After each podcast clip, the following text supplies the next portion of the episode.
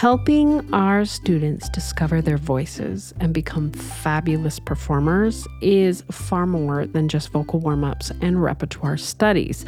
On our show today, episode 160, I have two marvelous returning guests. The first is Jessica Baldwin.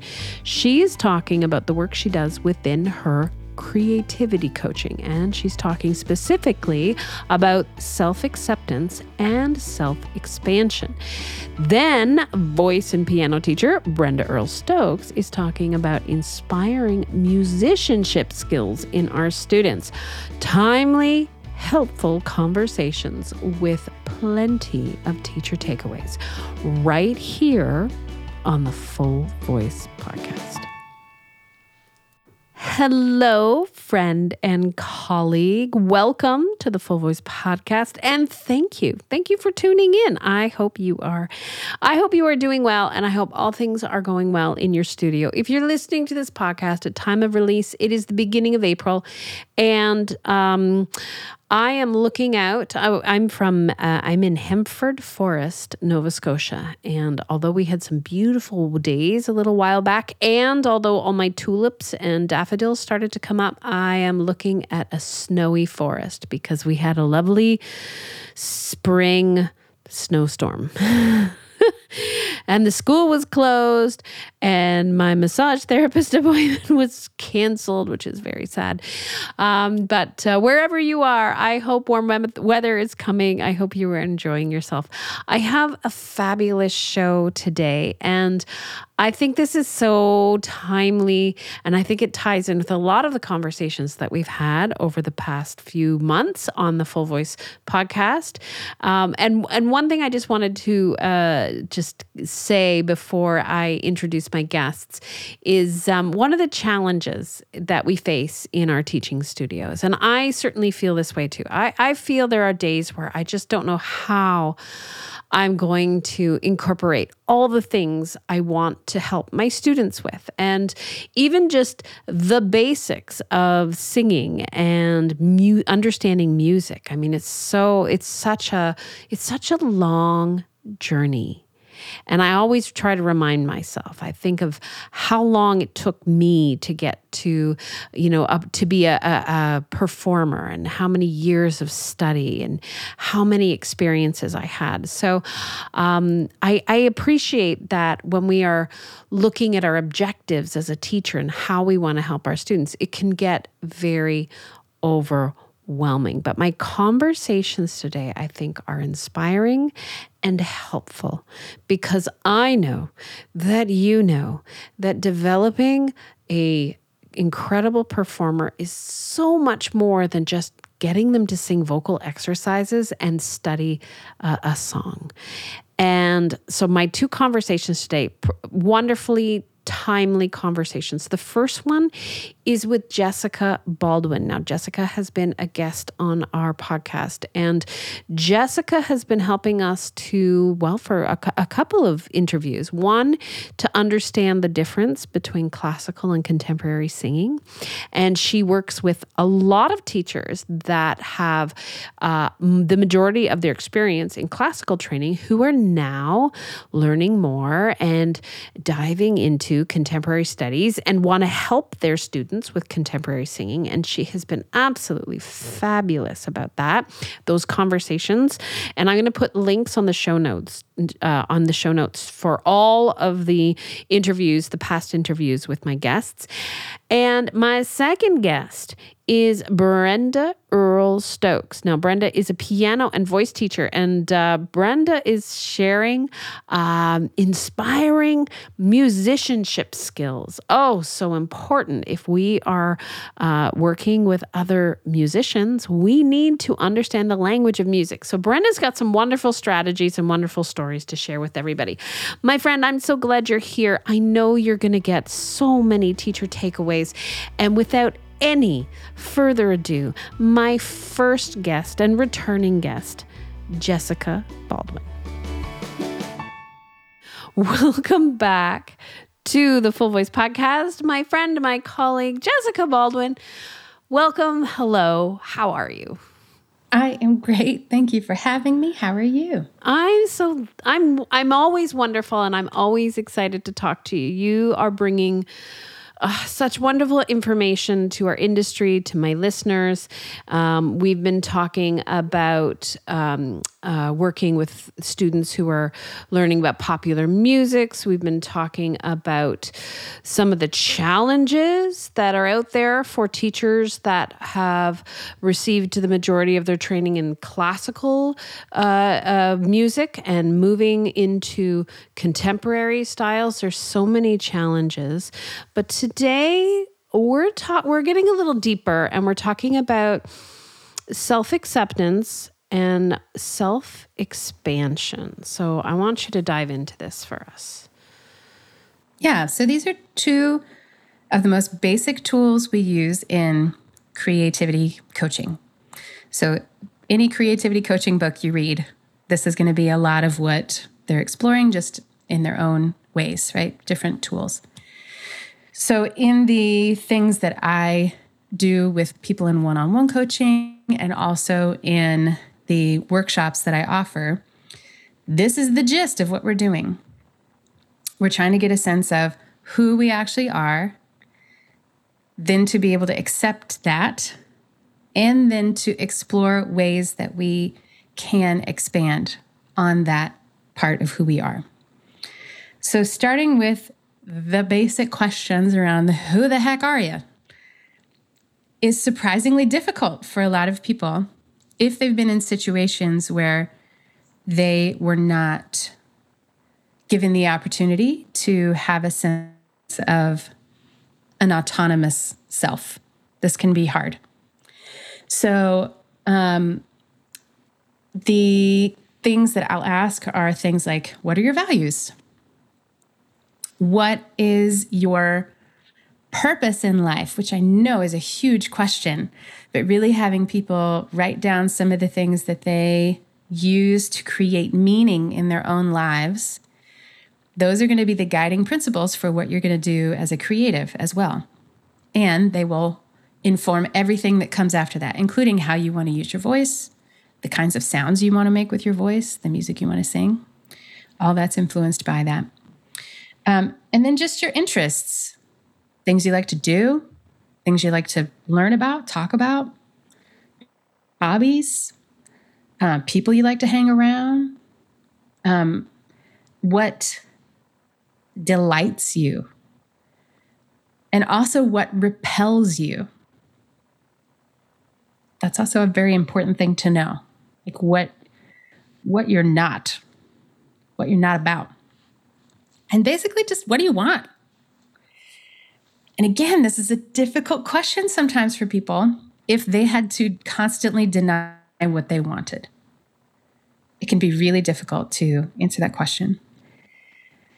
Um, that was a struggle for me at times. I, it was, I was worried about being selfish. I was worried about being mean.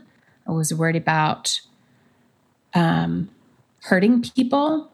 Um, and all of those things made it really difficult for me to be an, my own individual self and to have like lines in the sand about things. Um, but the thing about, if you think about the artists that you love, they are very clear about who they are. They're very clear about what they're about and what they're not about. And the reason you are attracted to them as an artist is because of those things. It's not just because of how they sing, I promise. Even though sometimes I think we think that as voice teachers. It is because of who they are as a whole person and because they're very clear about it. If they weren't clear about it, you would not waste the time trying to figure out who they were. Nobody has the time to go, I have no idea who this person is. Let me spend hours and hours trying to figure it out, even though they won't be clear about it with me. yeah, the clearer we are, the more likely it is someone can quickly make a decision about, like, hmm, that person interests me. I think I'd like to know more. I think I'd like to dive in more. And either they continue to want to get to know you, or at some point they go, "Hmm, no, that's not really my person. And they move on to someone else. That's what we do. And that's okay. So being clear about that stuff is helpful if you just from a business perspective, which is not where I love to go first with anything, but for some people that's motivating, right? If you really want to reach out to fans and reach followers, if you're not clear about who you are, that's a tough thing to do. So really knowing who you are is helpful. But it also makes it a lot more fun to do your own art. It makes it easier actually. The less you're trying to pander to a whole bunch of different people the easier it is to like hone into what you do and to do it well and to have fun with it. So, also, like, what do you do naturally? What do you stylistically do naturally? What does your voice do naturally? What is your personality like naturally? And you can reach out to others to ask these questions. Ask trusted people around you. Hey, like, what five adjectives would you use to describe me? Uh, what singers do I most remind you of? What actors do I most remind you of? What book characters do I most remind you of? What movie characters do I most remind you of? You can get a ton of information about, you know, uh, all that stuff. And that also lets you know how other people are perceiving you, which sometimes aligns with how we perceive ourselves and sometimes does not, but is really helpful information when we're trying to figure out how to be an artist in the world, is how other people are perceiving us. Musical theater does this to some degree when you're trying to figure out your type. Because again, it just makes it a heck of a lot easier for the casting people when you walk in the room and you say, Look, when I walk in this room, you can expect this, this, this, this, this. I'm probably best for this role and this role. I'm not going to waste your time trying to make you figure out which role I'm best for. Let me come in knowing who I am. And either you feel like in a very specific way, I am the right person for this role or not. You know, I've got that it thing you're looking for or or not that saves us all time when we know for sure who we are. Um, and as we to know these things like who we are, what we like, what we want, what delights us, then we can use that as a foundation for what we're doing. Spending most of our time on the things we're good at, the things we do naturally, the people we are, Clifton Strengths, for instance, is a system that Michelle uses. Um, I'm sure you're familiar with it, Nikki. Some of the listeners maybe as well. Um, uh, where you focus on what you're already good at. Don't waste time on a whole bunch of what you're not good at. Only focus on that when you need to, when it's getting in your way somehow. This is also the foundation of what a lot of trauma aware teaching is about is resourcing. They use the term resourcing, which means knowing what you already do well, knowing what makes you feel safe, knowing what makes you feel strong, knowing what makes you feel capable. And then having those things available to you as resources in the moments where you're feeling a little not great, right? And struggling to know what direction to take. So having that like self awareness and self acceptance is a super important first step, necessary first step not an easy first step. Uh, for some of us, that first step can be like, can feel counterintuitive because a lot of times when people come to us, it's because they're trying to do the next part, the self expansion part. Right. Right. Or sometimes they're just trying to deny who they are altogether. Hmm. Like, can you just change me? can you make me be something I'm absolutely not, please? Because I don't like that part of myself for one reason or another. So, doing that self acceptance is so helpful, so necessary. And the self expansion part is real, right? What do we wish we did more? What do we want to do with our voices that we're not already doing? What do we want to show to other people that's not already coming through in terms of how they perceive us, right? We may feel very strong inside, but not a single person we surveyed used that word to describe us, right? And then we go, I'm strong. And then we go, as coaches, okay, what would you like to do that can help us feature that about you in your song choices? Um, and how you're using your voice. Let's do some strong things with your voice. Let's do some strong things with your body. What emotions feel strong to you? And then we help the person dive into that a bit. Um, and that balance of going back and forth between who we are and who we want to be is just this constant oscillation, really, back and forth between this is who I am and this is who I'm I'm I'm trying to be, right? This is who I this is how I perceive myself. This is how I want to be. These are things I want to add on to what I already do well. Um, I'd use a lot less of these stopping things in terms of like, don't do this, don't do that, don't be this. Um, because I I find it more helpful to just think of it in terms of like, here you are with all your goods and bads. Let's just add some stuff. um, and you know, our brains don't work particularly well with the don't commands anyway. Um, they tend to work better with positive commands anyway. So I find that a little more helpful. And then it lets us be a little more accepting of all of our stuff. And again, thinking about the artists we love, we don't love them because they're perfect. We don't love them because they've never had struggles. We don't love them. We love them because they're messy in the ways that we need to see someone be messy. And they're also amazing in the way that we need to see someone be amazing. So, owning all of that as artists is super important. So, finding tools that help us in, embrace both of those things. That's what I do a lot in my workshops. And any kind of anything that you can do in your own life to like write down what you already do well, write down what you already love about yourself, write down what you, even if you're having a hard time accepting it, right? Things that you know about yourself Survey people you love and who you respect and trust about how they perceive you in the world. And then explore things that you would like to expand into without feeling like you have to completely get rid of any of that stuff on those first couple lists. And then explore how you can magnify those things in the music you do.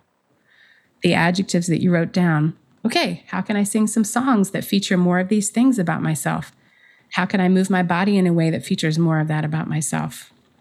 And if you want to add some stuff, explore some of the things that can add those things, but continue to, I'd say like two thirds of what you do, keep it from the what you already do well category. Maybe a third to a quarter, explore the stuff that you want to add so that you're not constantly living in this territory outside of where you really can be grounded and comfortable with who you are.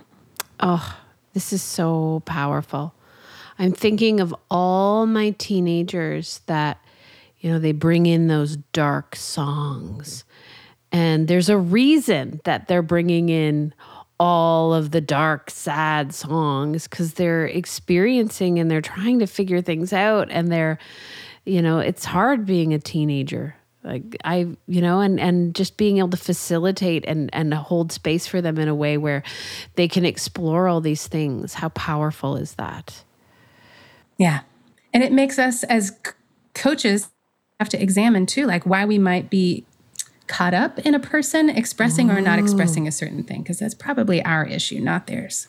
I think it's always our issue because if there's one thing, if there's one thing uh, I've always I've learned from Steve. Steve uh, Farrell is uh, also a, good friend, but he's a meditation yoga coach and he's also a counselor, and he's always he's a guest on the podcast, and uh, he always says lean into those people that rub you the wrong way because it's not them, it's you. So what is it that that what is it in you that is being reflected in this person, and it's such a it's a challenging exercise but when you make when you're like oh i see. I see what it is. It's so powerful. Mm-hmm. i love that. Where can my listeners find and follow you for more incredible information jessica? Yeah thank you for asking. Um, my coaching website is truecolorsvoiceandartist.com you can also find me on facebook and instagram under that and you'll find some workshops on the website that are specific to walking you through some of these creative coaching concepts in a group of really supportive people. I find that doing with this, um, doing this with others can be particularly helpful because we get feedback from others, so that how people perceiving us, and also people just affirming, um, yeah, I totally see that in you, or yeah, that's cool, can be so so powerful um, to walk through. So, Out of the Classical Closet is one for classical singers in particular. around these things, people who've been through classical training, as well as uh, Unlock Your Inner Artist, which is for developing artists in general. Oh, so helpful. Jessica, we'll have you back on the podcast. And thank you so much for this wonderful information. You're so welcome. Thank you for having me. Welcome back to the Full Voice Podcast, my friend, my colleague, fellow Canadian, although you are not in Canadian soil at current moment, Brenda Earle Stokes. How are you? I'm great. Thanks for having me. Oh, it's so nice to it's so nice to connect with you and and chat with you. Uh, we were talking before I hit record. Uh, Brenda is in New York, and uh, I I have to ask, and I I think some of my listeners will appreciate this. How is how is homeschooling going? Homeschooling has been good. So I pulled my son out of school in the spring of 2020 because the um, distance learning wasn't working out. But we kind of liked it. So we decided, well, you know, we're just doing another year. We're two years in, and it's it's been really an amazing experience. We've done some really really cool things together. Well, I follow you on the socials, and I do see some of your adventures, and I keep saying to myself, "Well, man, that's that's cool school. That's fun." So it looks like you guys are having a good time. We're having a blast, yeah. And like this afternoon, we're going ice skating for PE out in Central Park. So oh. we're sort of having the the full experience of New York City, you know. Oh, so lovely, so lovely. Um, I love that you're celebrating that. I, I just thank you for sharing all of that. So yeah. we are we're diving into um, musicianship and musicianship skills, and I and I really wanted to talk to you about inspiring musicianship because I think sometimes as singers we try to we sometimes like hyper focus on just the vocal part of the instrument. But musicianship and those foundational skills they're so important. Oh so, they are. so you're you're in your teaching studio you're working with piano students and with singers as well. Yes. So I have I want to start off with this question. When you get a singer who is lacking in musicianship skills, where do you start? How do you approach it? So I always think of um, first of all, what what flavor this the singer is. You know, if they're a music theater singer or a rock singer or a singer songwriter, that's always my first thing to kind of hone in on and what it is that they're trying to do. And then sometimes I'll just kind of take the triage approach. What is the biggest problem? Because again i feel like what what our jobs are as voice teachers is to to have that kind of instinct of knowing what is the next thing that i could do to make this person improve. Like what can i do to make it happen quickly and have like an immediate success? And so with some people we go we start with pitch. I'm a big big believer of movable dose solfege for everything as i know you are too. So we're sol solfege girls unite solfege um, and sisters. boys. I know we're we're big into it but solfege i find works for everybody even people who look at me like i'm insane for suggesting it because they think it's a classical singer thing. Um, so that's very much something that i i call up and use liberally with my um, you know non classical singers, my rock singers and music theater singers. And then I also use a pretty pretty straight up approach to being deliberate about rhythm training too. Um, and some of so the same thing, lots of counting, lots of clapping, um, lots of one and two and three and lots of having a differentiation between what are downbeats and upbeats, like a lot of very binary approaches to things. And, you know, with almost everybody, the piano is gets involved somehow. Mm-hmm. Mm-hmm. I love that. Um, do you do you see like a a hesitancy sometimes or a vulnerability that comes to the table sometimes when when you're starting that work? Yeah, sometimes it does. It, what's interesting though is that it comes up with people who have been exposed to it before. Oh. So if I'm working it doesn't come up with people who have not been exposed to it before. And there so it, it's almost like, you know, there's there's sort of a generalized trauma on some level with so many of us who have been through music lessons in music schools and, you know, the the usual rigmarole and you say solfege to somebody and they immediately, you know, coil, you know, recoil in horror, the shock, the horror. And say, oh, I, I did that. I don't like it. I don't know what the point of it is. It's a waste of time. It's too confusing. Um, and so that's a lot of times where that comes in. Or if we sit and work at the piano, where I say we should work on the piano, oh, I've tried piano, I can't do it with the people that have not had experience with it, um, I'm thinking of one person in particular who had had an incredible effect on was a, a, a vocational singer songwriter, wonderful guy who had had sort of a smattering of music training, but nothing in particular. And I said to him, you know, I noticed you're having a lot of pitch issues. Let's try solfege. And he's like, I sort of know what that is. And we worked on it for six weeks and I gave him little exercises and and you know he was totally into it and and it really had a difference. So that's been something that I've found that's been extremely interesting about working through some of this stuff is it's the people who have the history with it are often the ones who are hesitant to try it. Like they don't trust it. I'm really glad you brought that up because I think that's been my experience as well. I, I think people that have had a little bit of a, an exposure to it have a bit of trauma or, or had a bad experience. How do you, um, how do you put them at ease? What do you, what do you say? What do you do? I'm such a pragmatic person that I just tell them what it's for. You know, some people will use imagery and stuff like that. That's not really my thing. I'm I'm like an engineer. I'm the daughter of an engineer. and it's like we just we just straight up we say it. This is our this is what it is. And so I'll say, you know what this is for? And I'll explain how it works and that this is a way of teaching the inside of your ears to understand the the pitches and what they mean. It's like giving meaning and function to pitch. And so you don't even have to know that that's what's happening. It's happening inside your ears while we do the exercises. So a lot of times I sell it as if you because because I think again where people can get really hung up with musicianship is that they have to understand it.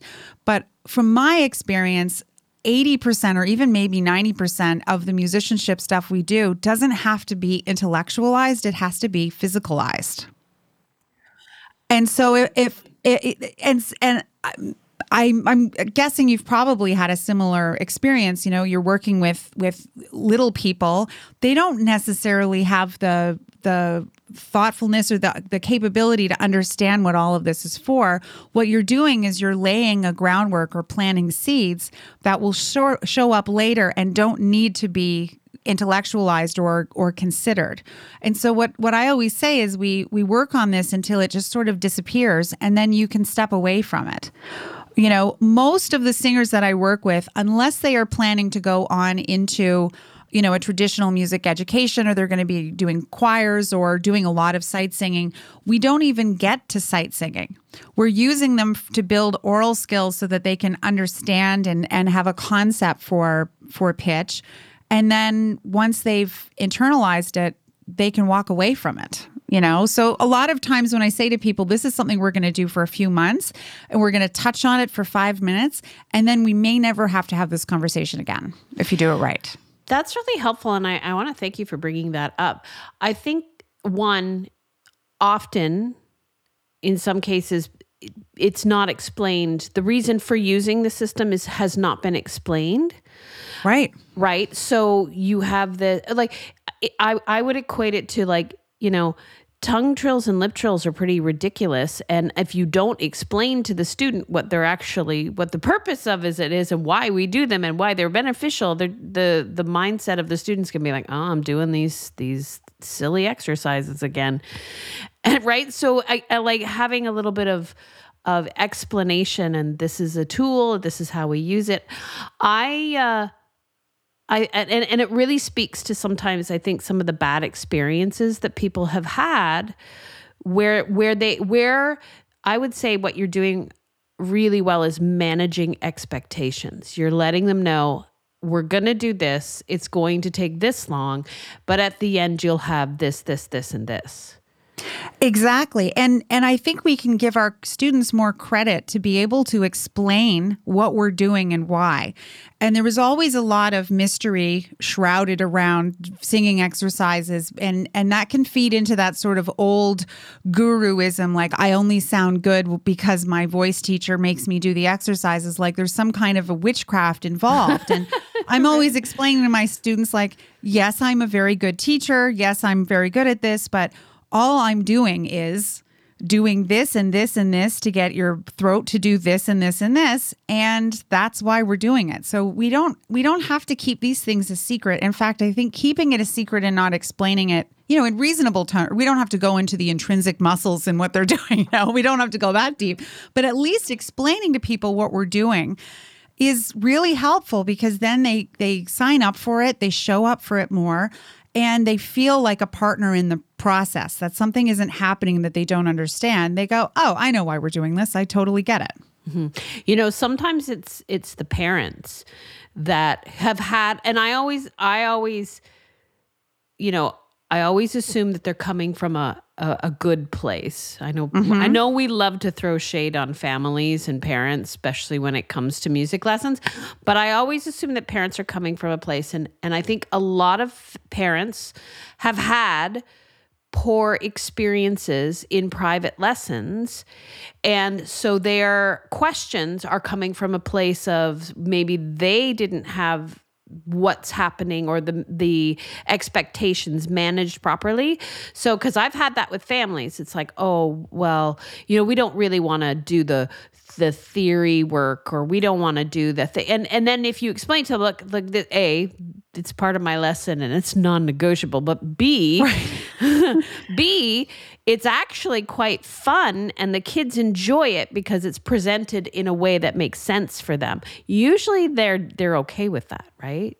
Oh, absolutely. And and I I think too I I I always assume that people are coming from the right place with that that they just don't know. It's part of my job is to educate the parents too. And i read something funny. Somebody posted on a on a facebook group that i'm in where they were saying like how do you retain students? And he's like listen i've been here for a long time doing it and i make it clear to my my parents that uh, my students that you know if you want someone to play music bingo and um, you know get get in book one and never go any further there are a hundred other t- teachers in town who do that. I'm not a music bingo guy. I'm not fooling around with like just silly songs like i'm actually giving your kid a music education it really turns things around you know that we're not we're not just playing around here that we're having fun it's a, but it's a deeply nourishing experience and i think people are then thinking, okay, wow, my money is really going towards something. We're not just playing, you know, just copycat games the whole lesson. We're actually, there's a deeper purpose for what we're mm-hmm. doing. Or even just understanding, like, we are playing a copycat game, but there is a good reason for it, and this exactly. is the skill that we're working on. Because again, that's the mis that's the misunderstanding is like, oh, you're just playing games. Um, you know, it's just like, yes, I am, but we are learning this, this, this, and this, and this, and we're giving exactly. Kids, yeah, but there's an underlying purpose to it. And again, like games and all of these things could be used for a for a good reason, a pedagogical reason, but they're also time wasters depending on who's using them, right? And sure. how they're being used. And so, you know, I just I just thought that was fun that the, you know, just just being able to say there actually is a really good reason. Here's what it is. And I would say most of the time they're like, "Oh my gosh, can I raise your rates?" you're like you're even better than I thought. You know, I didn't I the last teacher didn't even ask about this, you know? Yeah. Yeah. Now, when when it comes to um, uh, piano skills, so a, a, lot of a lot of teachers will say, you know, well, I, you know, you have to have piano skills, but I mean that's not always um, accessible for everybody. But when uh, uh, when you get a student who is a interested and could really use the skills, how how do you start? How do you approach that? How do you get them started in there? So I uh, for most of the students, again, it depends on who's coming in and what they need. But for the most part, I take a very um, it, it's kind of the opposite approach to what people usually do. Usually they say, "Oh, piano lesson time, time to to bring out the method books and the scales and the theory books." I do not go that approach at all, and um, what I tend to do instead is to teach things from understanding the topography of the piano. I find it's a lot more intuitive to do that. And so we start out very simply. Let's play some five finger exercises in the key of C, just very simple, you know. And then instead of teaching a whole scale, I teach the first five notes of the major scale intervallically so that they can know it's a whole step, a whole step, a half step, a whole step, up and down. And then they don't have to know key signatures, the order of the sharps or flats, the circle of fifths. None of that matters because they understand the basic structure of it. And what that does is it eliminates the amount of work that you need to put in before you can start playing. And this is how, if I'm teaching someone for a 45 minute lesson, we can do 35 minutes of what they came for, you know, quote unquote, the voice stuff, we can take 10 minutes and make mark like marked progress in a short period of time because once you play those five note major scales, all you have to do is go one, three, five, and that's the triad. Now you can play all your major triads. So that's been my the way that I've taught it. I, I have you know online courses called Piano Skills for Singers, um, part of the the membership that I have, and this is my approach. And I have taught hundreds and hundreds and hundreds of singers how to play piano, and I have found that this is the least intrusive way to do it because it eliminates the theory aspect of it, and it just gets down to playing the piano. I'm really glad you brought that up because uh, when I was young, I did the traditional piano lessons and I, I didn't mind them, but it was such, it was a long haul. But when I was in high school, I worked with a jazz pianist and that he taught we went right into chords right into and and within and and also simple left hand stuff and all of a sudden i could play pop songs and my brain exploded and my interest in the instrument exploded and i was singing and playing. And it was such a joy to dive into music like that.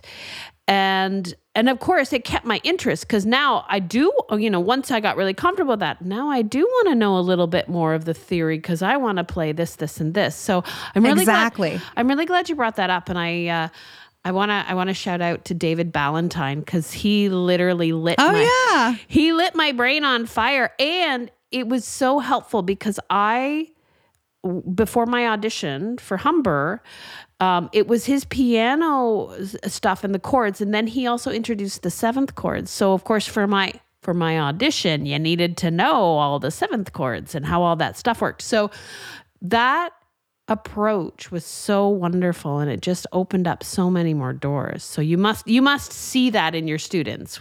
Oh, it's it's incredible. And what's funny about all of this, like the story that you just told, that was not my experience at all.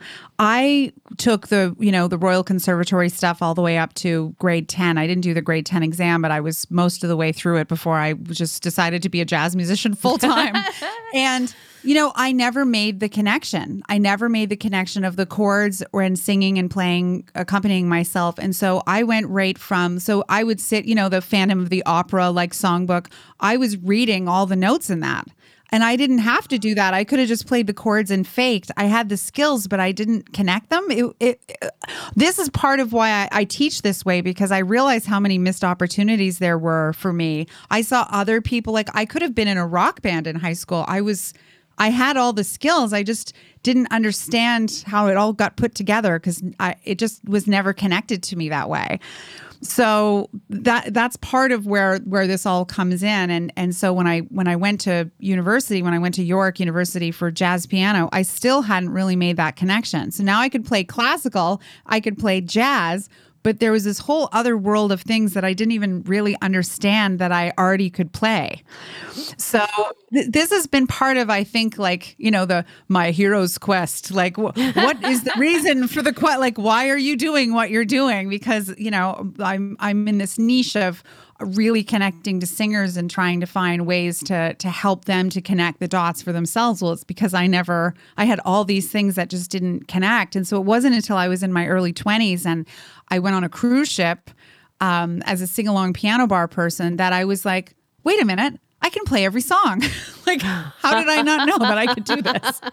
You know, it was, I mean, it sounds so dumb to say it out loud, but, but it's really true. And so that, that's kind of the, uh, the approach of, of showing people like, listen, you, you don't need to know all this other stuff. This will serve your needs. And then if you want to go further with it, we can add on, like you can always add on. But where I start to take issue with in general is that you have to have a huge body of theory knowledge to be able to take the first step. And I'd say that's a very counterintuitive way to actually go about it. You know, I, I I can't agree with you more. I it's it's in uh, in my experience, especially uh, as a session singer.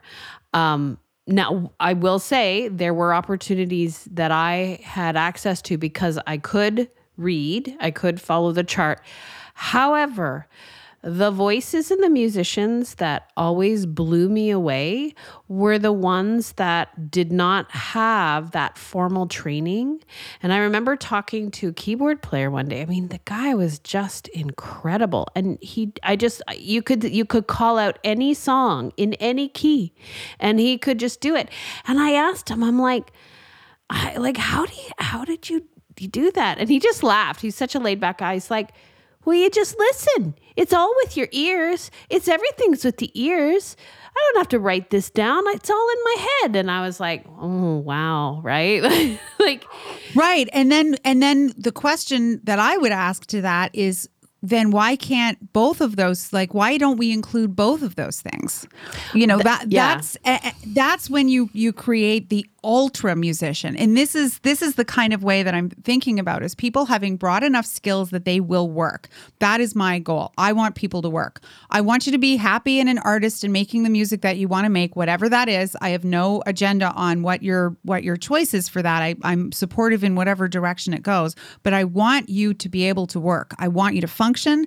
I don't want you to have to my my joke is always like i don't want you to have to marry a piano player you know if you don't, you can be your own, you know, that you don't rely on other musicians to have to do things for you, that you can notate your own charts. It's like that becomes the Uber the Uber musician. And so why not train people that way from the beginning? I mean, that's, you know, why I love full voice because you're thinking about that right away too is is is all of all sides of the the musicians for your for the little ones. Like that's how important and crucial that is. But, you know, I, I've had I've had professional high level trained musicians tell me that you can't learn to play by ear like that it's a gift you're born with i have had arguments social media facebook group arguments with people saying you cannot learn to play by ear. It's a gift you're born with. And the answer is no it's not Every single thing that we are talking about is 100% learnable, whether you're seven or whether you're 77. It's all learnable. I mean, maybe it won't be Jacob Collier. Like maybe that is a special kind of like witchcraft right? or like who who know, knows how how that went. But I, I would say it, it very very few exceptions to people who really could be able to really hear and understand and know all of these things to to function at a very very high level. Mm, so helpful. Uh, I wanted to uh, I wanted to give you the opportunity because you've got some really great offers uh, for uh, not only uh, teachers but also students and singers and songwriters. So let everybody know a little bit about your incredible library, and you've also got some programs coming up for people. I do. So I. I've been creating online courses since 2018. And this past summer, I realized that rather than offering single courses for people, that it would be better to turn it into a single place where someone could go and really get their needs met. And so I call it the versatile musician. And it includes all of my courses. So, piano skills for singers courses, um, a course in jazz piano, piano improvisation, um, a whole deep dive into solfege skills um, and a rhythm course where I clap and count all of the rhythms, like all of them. and then a whole bunch of one off tutorials and print materials for a whole wide variety of things from how to play by ear. There's videos on that. Um, specific tutorials where I show you how to sing and play songs. So, this is the place that's kind of my new home base for all of the things. And members get access to all the material. And then they also get a lot of live support. So there's a lot of opportunities for, um, you know, reaching out in the courses themselves where you can comment and ask questions. And then we do a Zoom call once a month where people will have one on one time and we'll talk about what everybody's working on. So that's that's been something that I've I've been focused on, and it's the kind of place that would be a great service to really voice teachers or piano teachers, even at any level, if they want to get a wide range of things to work on for themselves or with their students. But it's also the kind of thing that if someone was a high school student and they wanted to test out of a couple of semesters of something when they were going to university or college, this is a great place. I've got a couple of people who are doing that right now because then they don't have to pay for their theory class or, you know, the, the musicianship class or the piano class. And then a lot of people who are in it now are also recent graduates of vocal programs who are going, oh, crud, like those classes in piano didn't serve me. I need something that's more direct. Right. Oh, so exciting. I, it was a, an incredible amount of work. I'm I'm approaching. I think I'm at 380 videos, unique videos. Wow, well done. It's a lot. Yeah, there's a lot of videos. All the piano classes like have a close up of the keyboard. I I did I did all of the production and everything myself, and then I have about I'm over 500 pages of print material that has notation and practice instructions and charts and graphs and oh, the whole wow. Yeah, so it's a place where someone could come in and say, I need a little bit of this, I need a lot of this, I need a little bit of this, and they can hop in for as many months as they need to to get it, and then they can hop out when they feel like they've they've gotten full. Ah, that is such a great offer. Wonderful. So that is the versatile musician. It's the versatile musician. Yeah. So there's that. And then in by the time that this is airing and people are listening to this, I have a new little mini workshop called Crash Course in Piano Skills for Singers. And this is a little bite sized taste. It's an hour and 45 minutes worth of videos. Um, and I think it's going to end up being about 25 pages of course material. And it's the first steps. You've played a little piano before, maybe you haven't played in a long time, maybe you've never played. And it's the first steps to get you to sit down, know what you're supposed to do and do those things. Mm. And over the course of, I think it's 45 days access you get to the course by day 15. Um, 20 minutes a day, seriously, not a lot of time, 20 minutes a day working on this stuff, you would be able to accompany yourself on a bunch of different diatonic songs. And by the end of the 30 or 45 days, you would really be functional on the keyboard. Oh, that is exciting. And, you know, I can think just off the top of my head, I've got some like high school students who are really getting into songwriting. And I think that would be such a great way to get them, you know, their their piano confidence up there and they can start looking at their songwriting skills differently. Absolutely. And some of the people, um, I ran that same course as a live workshop in January. And some of the people who were there were actually voice teachers who could play piano, but they were there to understand a good framework so that they could add piano to their voice lessons. Mm, that's so awesome. it's that same it's that same kind of framework because people oh what do I do how would I even do it it's like well you could actually really I mean not only is that a great add-on as an offer yourself if you can do 15 minutes of piano and 45 minutes of singing um, something that you can kind of add to your general practice, but also think of how that's serving your students. They'll want to stay with you longer and work with you for, for more time because you have more and more value to add. So it's kind of another like way for my my voice teacher friends to kind of bump up their skills to again improve and fortify their businesses. So it's it's it's cool. It's so simple, um, but it really is effective. I have tried it with hundreds and hundreds of people. Oh, so wonderful. Thank you so much. I am going to put links in the show notes to all of your um, all of your uh, uh, websites and all of the courses. Uh, I also want to say that I did happen to see you on TikTok the other day. Oh no, what was I doing? Was oh, I singing songs your, in solfege? It was, and I was like, "Oh my gosh, this is the best thing ever!" So, if you want to see Brenda on TikTok singing the solfege, it's great. I was it's, like, check check me on Instagram. I, I deleted my TikTok. It oh, was making me insane. Oh, uh, okay. It's, it, right. it's it's my Instagram reels. I've been doing this like weird thing where I take all these pop songs and I dress up like the singer, and then I sing it in solfege. I love it. I love it. I was all over it. I was like, this is awesome. Brenda, thank you so much. We'll have you back and uh, a, a big hug uh, from all of us and uh, we'll we'll talk to you soon. Great. Thanks so much for having me. It was a pleasure.